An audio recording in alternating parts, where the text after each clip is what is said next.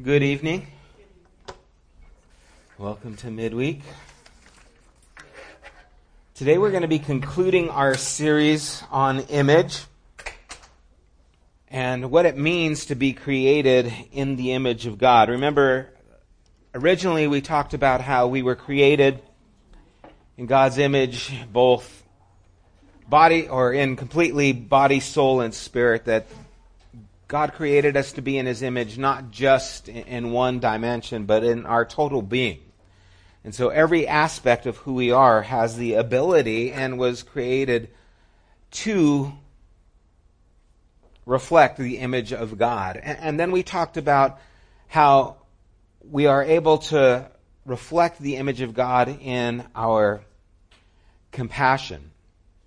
That compassion was actually an active word, that it wasn't something that was passive, but it was something that was used with force. How Jesus had compassion and then he would move and act.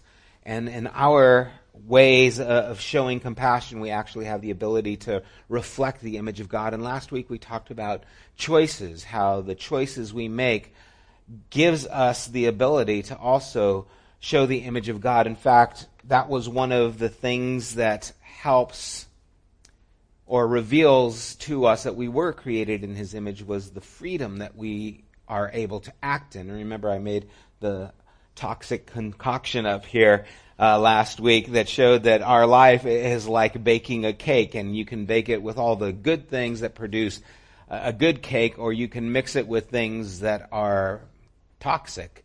And many times we add toxic things to our lives that produce toxic results. And today, what I want to talk about is the image of God and how it contains community. And turn to Genesis chapter 1. We started here and we need to end here because this is how the story begins the story of us. And so we're going to start Genesis 1. We're going to read verses 1 through 27. It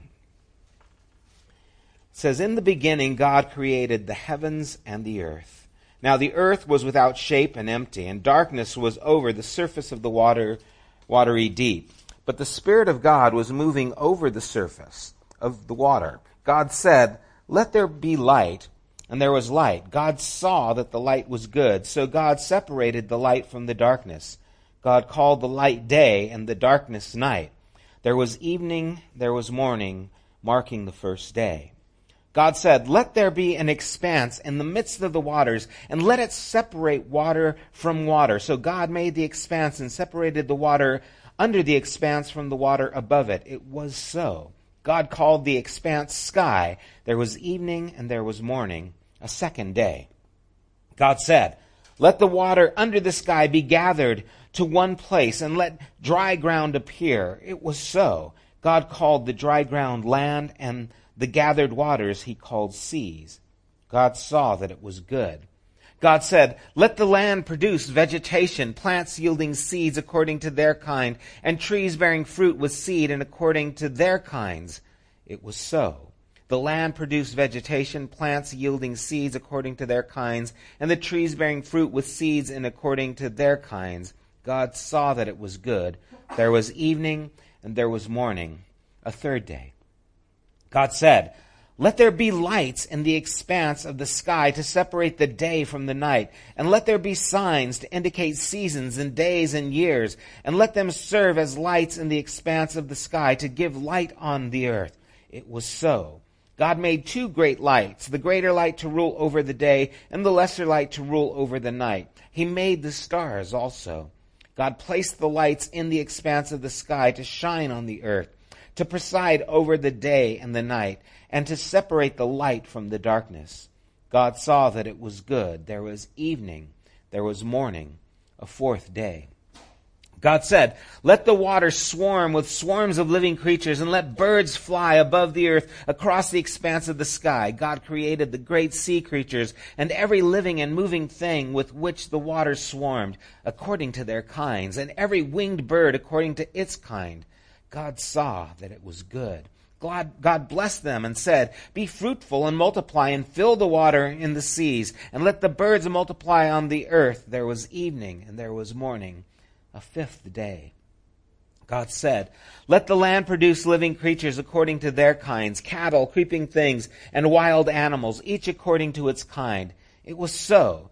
God made the wild animals according to their kinds, the cattle according to their kinds, and all the creatures that creep along the ground according to their kinds. God saw that it was good. Then God said, Let us make humankind in our image, after our likeness so they may rule over the fish of the sea and the birds of the air, over the cattle, and over all the earth, and over all the creatures that move on the earth. God created humankind in his own image. In the image of God he created them. Male and female he created them. God blessed them and said to them, Be fruitful and multiply, fill the earth and subdue it, rule over the fish of the sea and the birds of the air and every creature that moves on the ground. Then God said, I now give you every seed bearing plant on the face of the entire earth, and every tree that has fruit and seed in it. They will be yours for food, and all the animals of the earth, and to every bird of the air, and to all the creatures that move on the ground, everything that has the breath of life in it, I give every green plant of food. It was so. God saw all that he had made, and it was very good. There was evening and there was morning, the sixth day. And Father, as we once again look at your creation, may we learn from this beginning, Father, of what it means to be created in your image. And I pray you would bless our understanding of your words. In Jesus' name, amen. One of the interesting things in, in this passage that we see is how God gives this description of himself. That these words that describe God are, really unique, and it's meant to be so so that we can have a deeper understanding of the nature and character uh, of God. Because when it says, let us created man in our image, you start thinking, who is us? It's not like we talk in the third person about ourselves, or maybe you know someone who talks about themselves in the pers- third person, and it's kind of strange. Like that Sam, he went to Starbucks the other day, and you know what he did. You know, when you hear someone like that, it's kind of like oh, you're a little too thinking of yourself. But when God is talking about these things in the third person. It's to give us a dynamic of something about God, to give us understanding of who He is. And when it says the word God, it's the word Elohim. Everyone say Elohim. And Elohim is a plural. Now, it doesn't mean many, but it has the idea of plurality. It's kind of like a deer is one deer, unless there's a bunch of deer, then they're more than one deer, but they're still deer or elk? Or do you say elks? I think elk is, right? You, there's a bunch of elk. Um, anyway, I don't say elk much. So, Elohim has this idea of plurality. Let us make man in our image. And even the word Lord that is used here is the word Adonai. Everyone say Adonai. Adonai is also a word that's used as plural. AI. And so here are these descriptions of God that are meant to help us understand that God is very complex. Now, as tradition has progressed, we see Father, Son, and Holy Spirit, the idea of a creator God. We see the idea of God creating through the movement of the Holy Spirit as the Holy Spirit hovered on the waters and brought forth life and then we see the Son, who is the one who brought redemption to mankind. And we see God as one, but we see that God has these persons about him, even though he is one God. And even the word that is used for men here, or mankind, is the word ish, and it also is plural. And so we see that God is dealing with himself as a plural, and then he's dealing with mankind in this plurality. And it's almost as if you could say they made them in their image. That's kind of an idea of let us make man in our image is they, God made them, mankind in their image. And although God is this plurality in himself, he is singular, but he contains these different facets of his person, mankind is vast. And when he made mankind, he's talking about all human beings on the face of the earth. But one of the things that we start to see in God and is consistent throughout scripture is there is this understanding of God being a person who contains within himself three persons. Excuse me, turn my phone off. and ask, are you there? Yes, I am, but I'm busy right now. I should take a picture and say, yes, I am, but not now. And so, the idea of God being in three persons, this kind of community in himself, and then dealing with all mankind is really showing us something. And if there's one thing that we see, or a couple of things that we see persistent throughout all of Scripture is one that we are to love God with all our heart, soul, mind, and strength.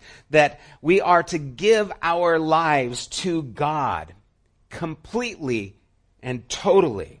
That He is worthy of our lives, our worship.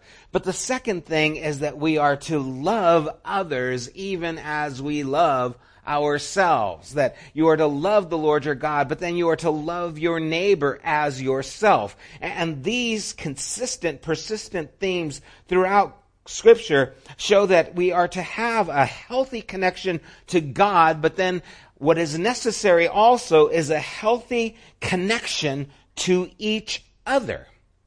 And that to bear the image of God, we also to have to have this connection with one another. In other words, you cannot stand alone. In fact, in chapter 2, verse 8, before the fall, when God and Adam were having a conversation and God was bringing all the animals before Adam, God says, It is not good for the man to be alone.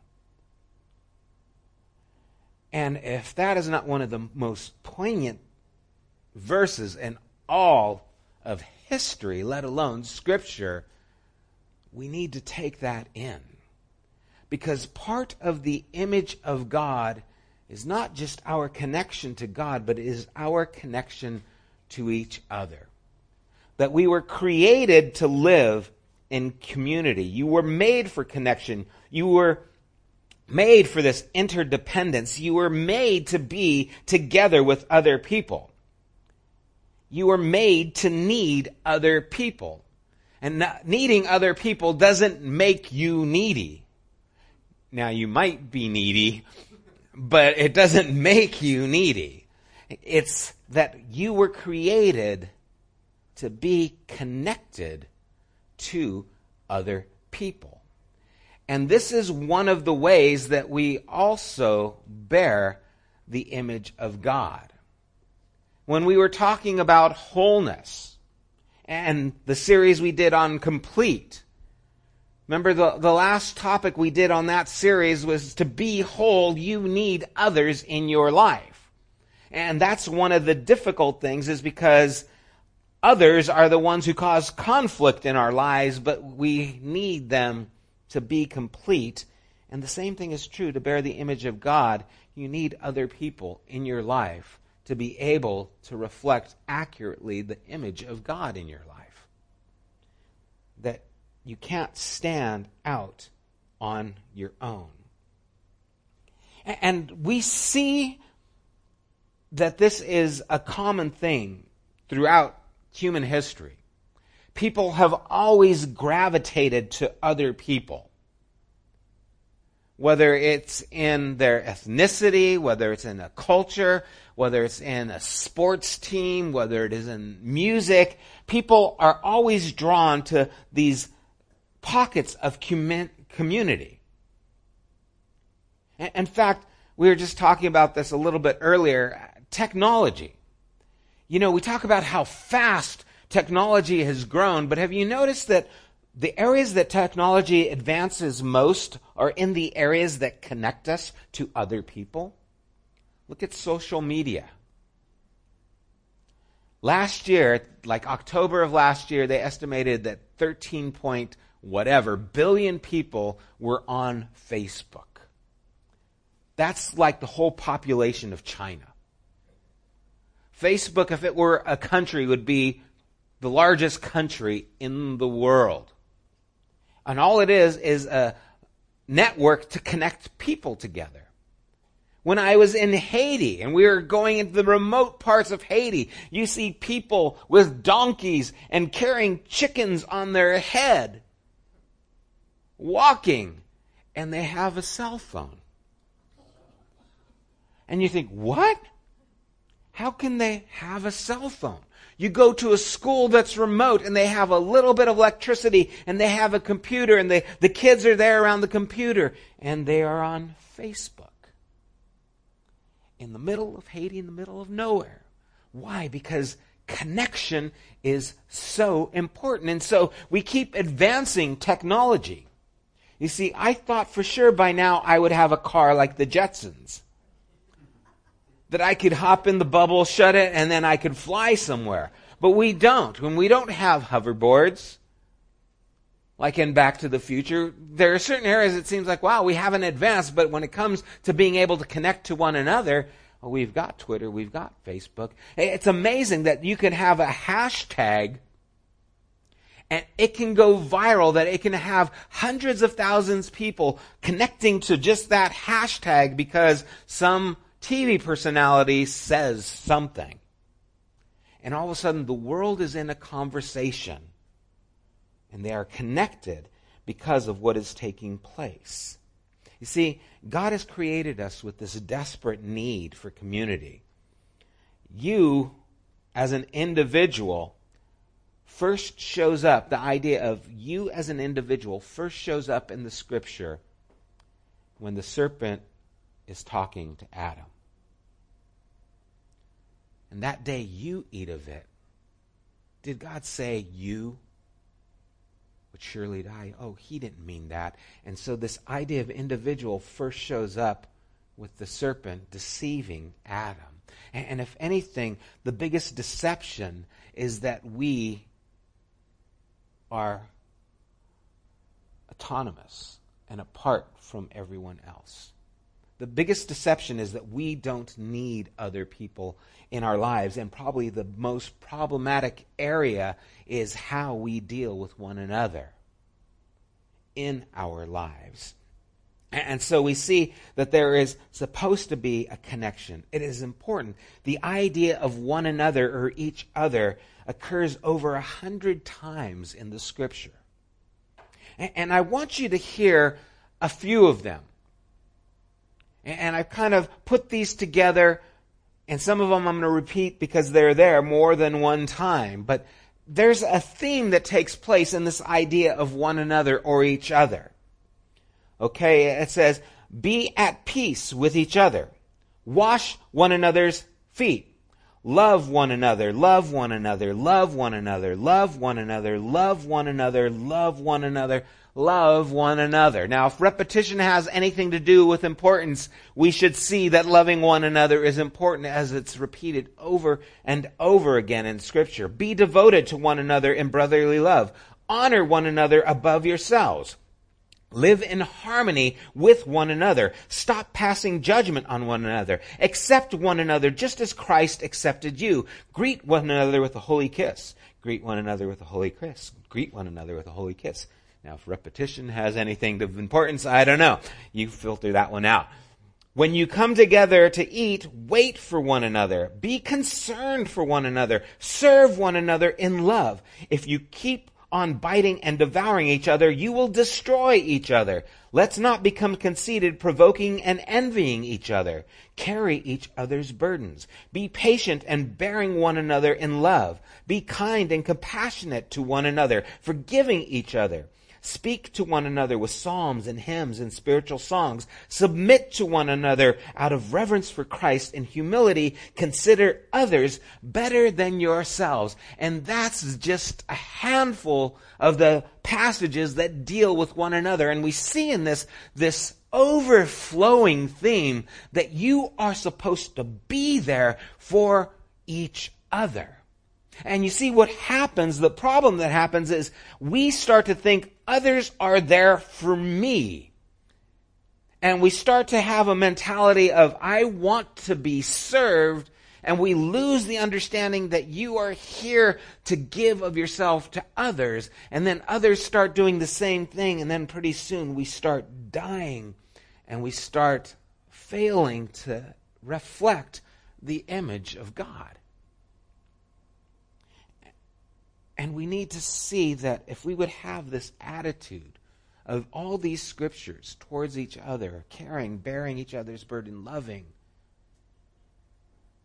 then it will help us to be who we were created to be. And if you and I would make love our aim, loving one another, if we would make love our aim, then we would never be alone a day in our lives. But when you find someone who starts becoming a recluse and secluded all by themselves, and you find them alone at their lives, at the end of their lives, what you are finding is a person who did not see the importance of others in their lives. And loneliness isn't because people don't like you. Loneliness is because you are not reflecting the image of God and the need to be connected to others. And this is an important aspect of who we are supposed to be. Instead of looking how other people are going to treat us, let's have this mentality of all these scriptures about the responsibility that we are going to take in our relationship to other people that we will esteem them more important than ourselves. Turn with me to 1 John chapter 4.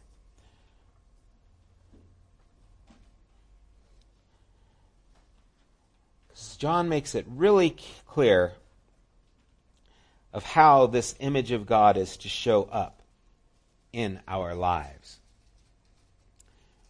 1 John chapter 4 starting at verse 7.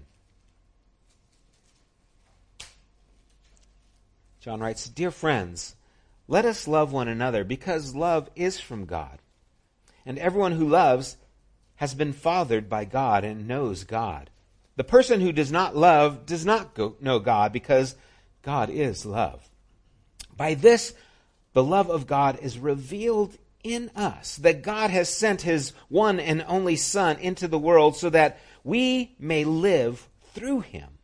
And this is love, not that we have loved God, but that he loved us and sent his son to be the atoning sacrifice for our sins. And I find this is so interesting that God is revealed in us because he sent his son for us. Not that we loved him, but that he loved us. And that's painting a picture of how we are to act. Not that other people are nice to us or kind to us or love us, but that we are to love them. That is what he's driving at here. Verse 11, he says, Dear friends, if God so loved us, then we also ought to love one another. No one has seen God at any time. If we love one another, God resides in us, and his love is perfected in us. By this we know that we reside in God, and he in us, that he has given us of his Spirit. And we have seen and testify that the Father has sent the Son to be the Savior of the world. You see, no one has seen God, but if love is in you and you love others, then God resides in you. Then people see God because of how you are interacting and the quality of relationship you have with others. And probably the clearest way that you and I can reflect the image of God is by how we conduct ourselves with other people. And knowing this should give us an arsenal of how we act. But now, we're to love the people of this world, but that seems really vast, doesn't it? There's a lot of people and I only have so much time. Okay? I mean, it's like, how do I love everybody? It's like, I, I, I got things to do. I've got a message. I got to get back to someone right now. And, you know, how do we do that? So I want to talk about three areas that we can show this love in our relationships with other people. And so I'm going to kind of give an illustration here. I love this big chalkboard. And so the first one, I'm going to call this moments.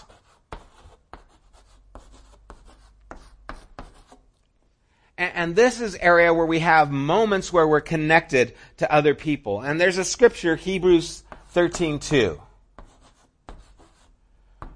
which is a cool scripture. Hebrews 13:2 it says, "Do not neglect hospitality because through it some have entertained angels without knowing it." Isn't that one that gives you the shivers?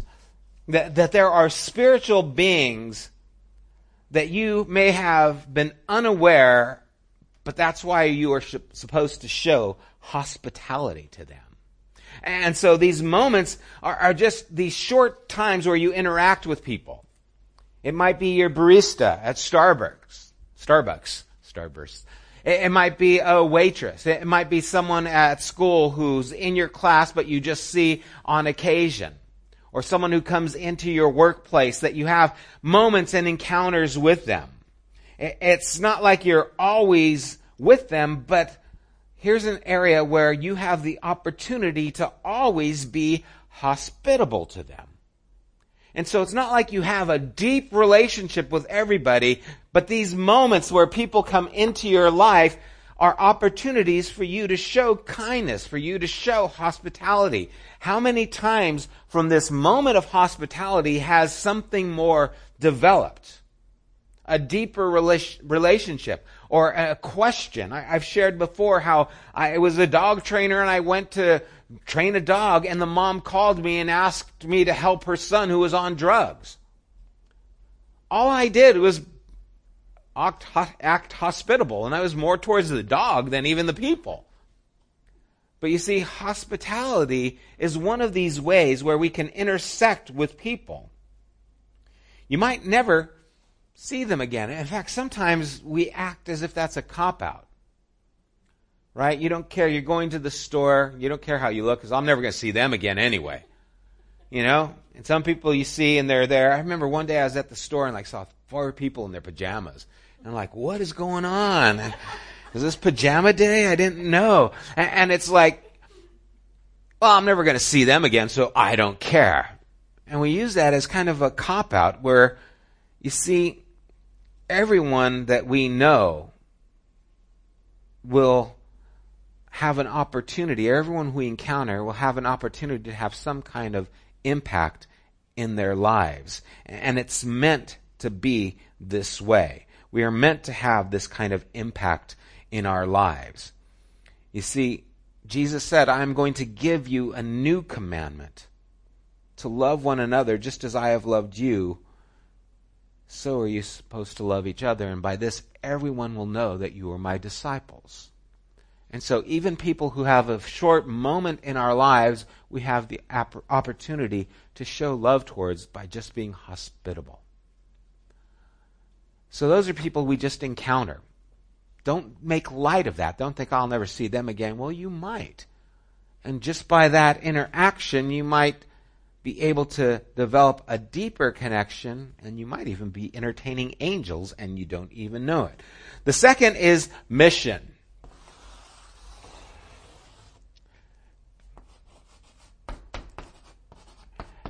And mission is a little bit deeper. It has to do with dealing with one another. And so Galatians chapter 6 verse 2.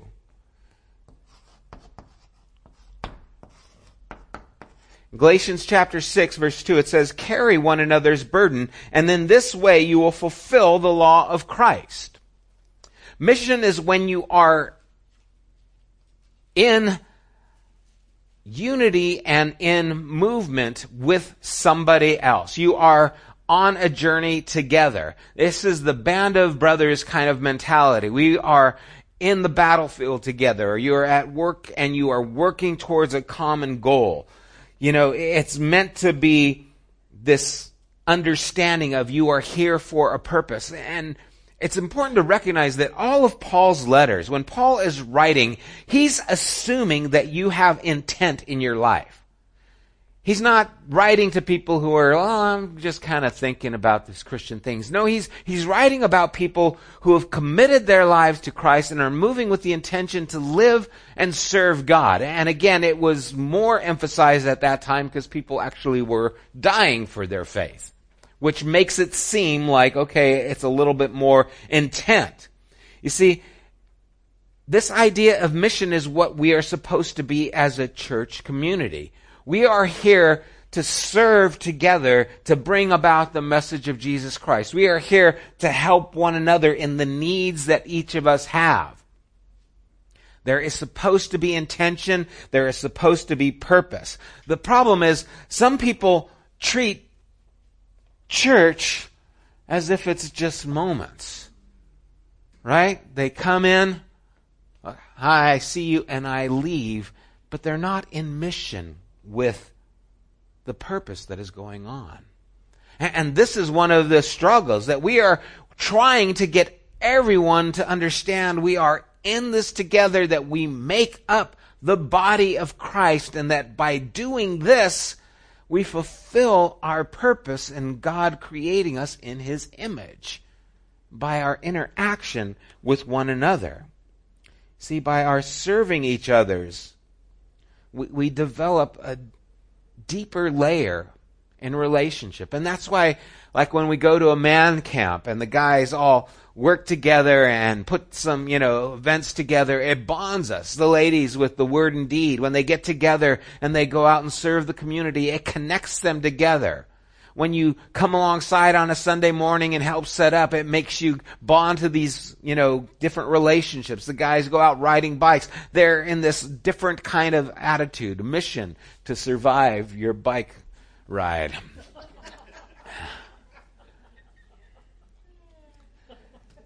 And so there's this idea of mission that's taking place.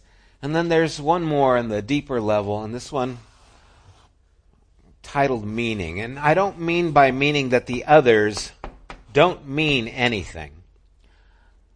But the meaning has a lot more to do with meaning, it brings meaning to your life. You see, getting married brought meaning to my life. Having children brought meaning to my life.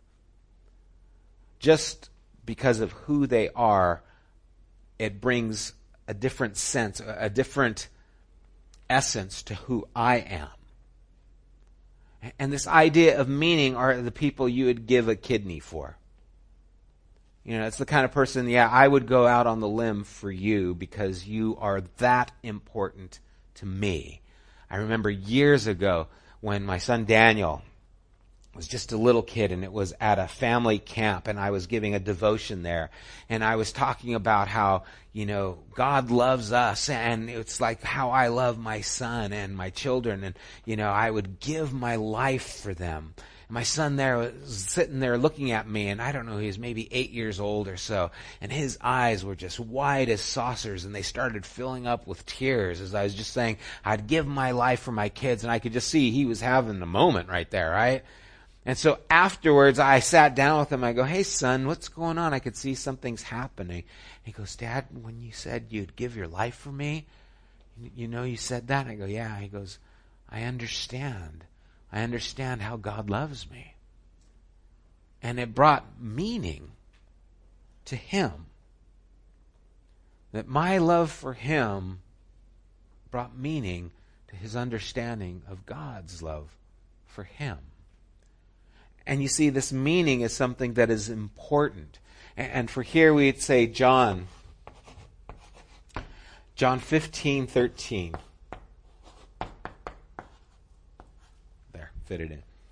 No one has greater love than this, than one lays down his life for his friends. And Jesus says, I call you friends. When we hear stories of sacrifice, it moves us because I believe in it we see the divine. When you hear of firemen running into a building that is being consumed by fire and collapsing to rescue someone, it moves you because in that picture you see a glimpse of God. And this area of meaning and this depth of love, probably more than anything else, helps people to see who God is and a little bit more clearly what he looks like. Not physically, but in essence and in character. And these things are important. Have you ever heard, you know, some of these? I, I think, I forget when it was, last week I was talking about those sayings that bother me. Like everything happens for a reason. Yes, again, yeah. Maybe you were stupid and made a stupid decision. It's our way to alleviate our responsibility and say, well, God's going to make everything good no matter what I do. There's another one that says, well, what doesn't kill you makes you stronger. You guys heard that one? That's a lie. Uh, there are things that may not kill you, but they will leave you maimed for the rest of your life. And you see, one of the things that happened is I, I've seen a lot of people who have been hurt, and maybe it hasn't killed them, but it has wounded them deeply in how they interact with other people and even some instances how they're able to receive from God. Because I've been hurt so badly by this person, it has injured my ability to connect with other people and even to connect with God. So many times, children who have been abused by an adult have a hard time coming to God because here is someone who was supposed to be a person that protected me and caused me harm, and that now affects my understanding of who God is supposed to be. I mean, Paul talks about marriage as being this mystery that he's talking about Christ and the church, but he's talking about a husband and wife. That this connection of love between two individuals has this mysterious ability to represent God. And when you see a marriage that has endured and has grown through the difficulties, what you are doing is seeing what love looks like when it sticks things out and doesn't give up, and when it grows in spite of the difficulties and the character that's developed through the hard times. You see, it, it is those times of stress, those times of tension that are the defining moments in that marriage or, or that relationship that determines whether it will grow or whether it will fail. It's in those times where you feel like I want to run away. I want to give up. I want to throw in the towel because it's just too difficult. That there is the opportunity for something to take place that is actually divine. Now, of course, there are relationships that need to be severed. There are areas of abuse or neglect, areas of betrayal where there is not the intention of repentance, which is an abandonment, where those kinds of things will only cause more harm. It's not saying that when you forgive someone, you have to, again, trust them.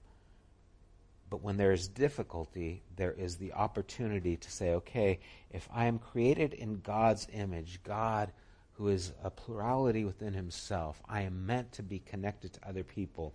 I am being fragmented right now by being pulled apart. how can I hold this together so that I can better reflect you? And it's important because people will let you down. Right? Anyone not learned that yet? But remember, Jesus at the table saying, This is my body broken for you. Here's my blood poured out for you. The new covenant was sitting at the table with the one who would betray him, with Judas himself. And Jesus practiced this love, extending himself even though he was going to be betrayed. You see, you will never be put to shame for trying to love. Be wise. But you will never look back and say, What a fool I was for trying to make love work. Now, someone else may be a fool for betraying that love, or a fool for neglecting that love, or leaving. But you will never be a fool or ashamed for trying to make love work. And sometimes it's hard because our pride says, I don't want to be made a fool. And that's a difficult thing to deal with.